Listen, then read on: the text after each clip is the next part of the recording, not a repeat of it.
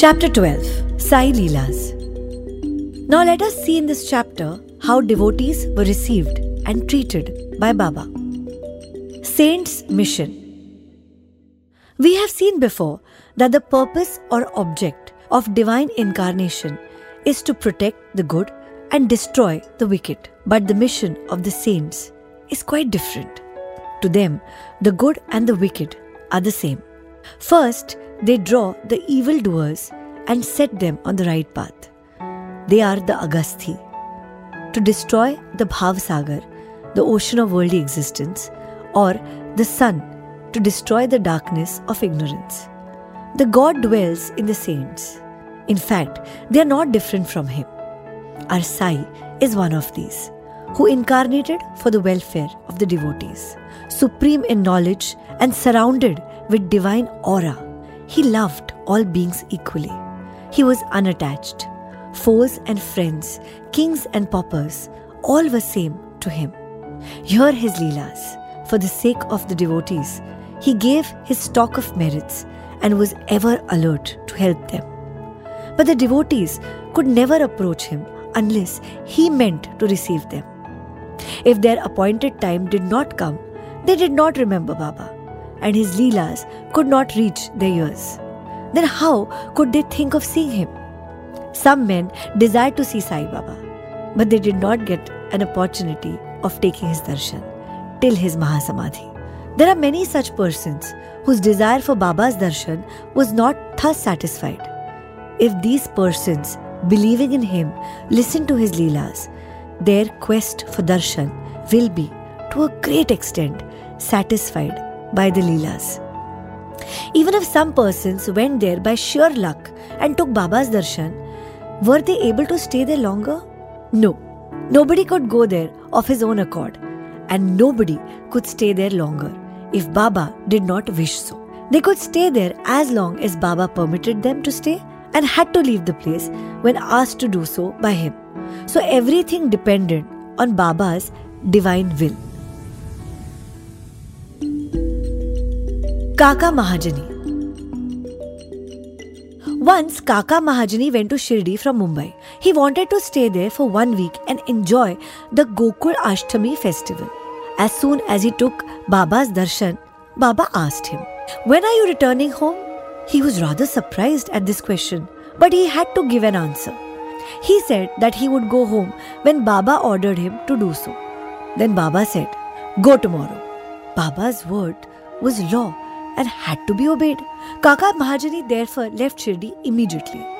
When he went to his office in Mumbai, he found his employer anxiously waiting for him. His munim, that is the manager, suddenly fell ill. Hence, Kaka's presence was absolutely necessary. He had sent a letter to Kaka at Shirdi, which was redirected to him at Mumbai. Bhau Sahib Dhumal. Now listen to another story.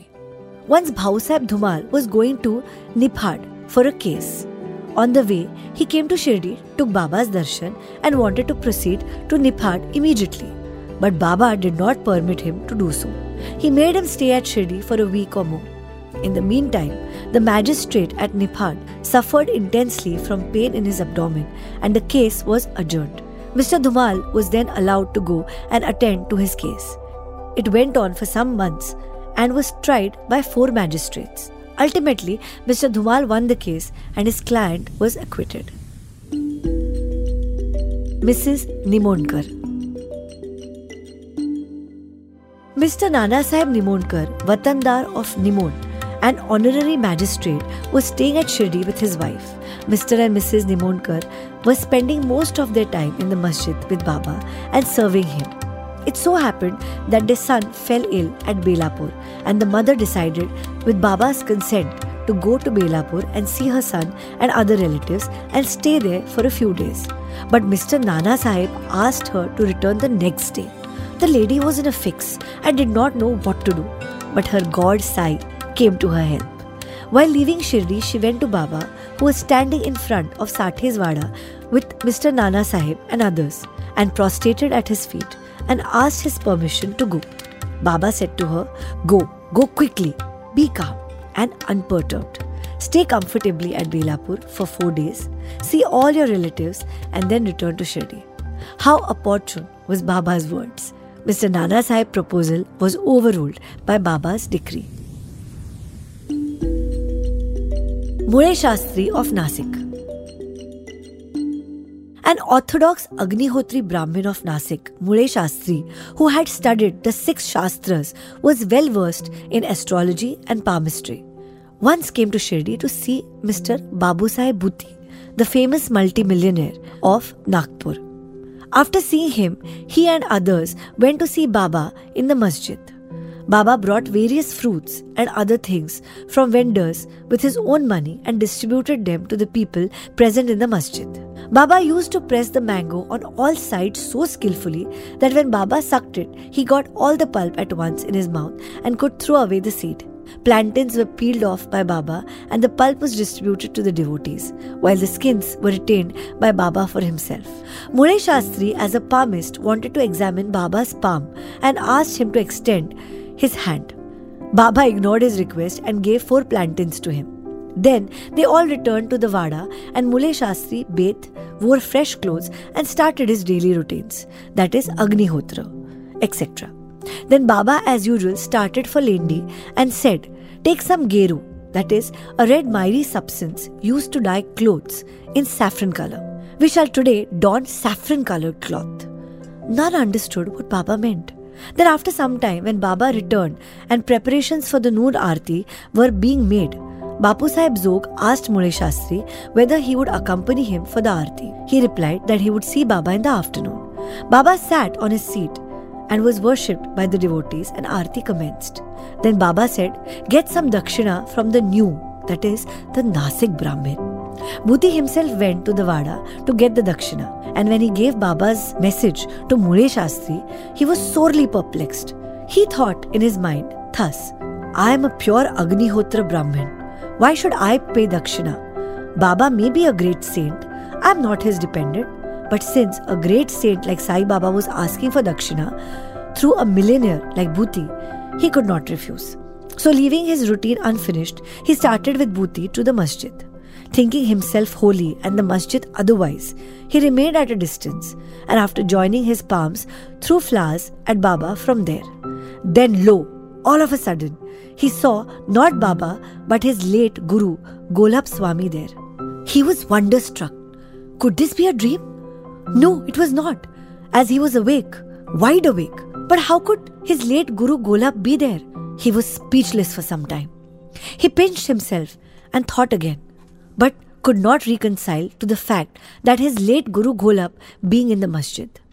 Ultimately, leaving aside all doubt, he went up, fell at his Guru's feet and then stood there with folded hands. Other people sang Baba's Aarti, while Mule Shastri chanted loudly his Guru's name. Then casting off all pride of caste and sacredness, he fell at his Guru's feet and closed his eyes. When he got up and opened his eyes, he saw Baba asking for Dakshina. Seeing Baba's blissful form and his inconceivable power, Mule Shastri forgot himself. He was extremely pleased. His eyes were full of tears of joy. He again saluted Baba and gave the Dakshina. He said that his doubt was removed and he saw his own Guru. On seeing this wonderful Leela of Baba, all the people, including Mule Shastri, were much moved and they realized the meaning of Baba's words, "Bring geru, we shall don saffron colored clothes." Such is the wonderful Leela of Baba. A doctor. Once, a Mamlidar came to Shirdi with a doctor friend of his. The doctor said that his deity was Ram and that he would not bow down before a Muslim, and so he was unwilling to go to Shirdi. The Mamlidar replied that nobody would press him to bow down, so he should come and give the pleasure of his company. Accordingly, they reached Shirdi and went to the masjid for Baba's darshan. All were wonderstruck to see the doctor going ahead and saluting Baba. They asked him how he forgot his resolve and bowed down to a Muslim. Then the doctor replied that he saw his beloved deity Ram on the seat and therefore prostrated himself before him. Then as he was saying this, he again saw Sai Baba there. Being dismayed, he again said, "Is this a dream? How could he be a Muslim? He is a great yoga sampanna, full of yoga, avatar." Next day, he made a vow and began to fast. He abstained himself from the masjid, resolving not to go there until Baba blessed him. 3 days passed, and on the fourth day, a close friend of his from Khandesh turned up, and with him, he went to the masjid for Baba's darshan. After the salutation, Baba asked him whether anybody had gone to call him that he had come. Hearing this vital question, the doctor was moved. The same night, he was blessed by Baba and he experienced bliss supreme in his sleep. Then he left for his town where he remained in the same state for a fortnight. Thus, his devotion for Sai Baba increased manifold. The moral of all these stories mentioned above, especially that of Mule Shastri, is that we should have firm faith in our Guru and on no one else. More Leelas of Sai Baba will be described in the next chapter. Bow to Shri Sai. Peace to all. Om Sai Ram.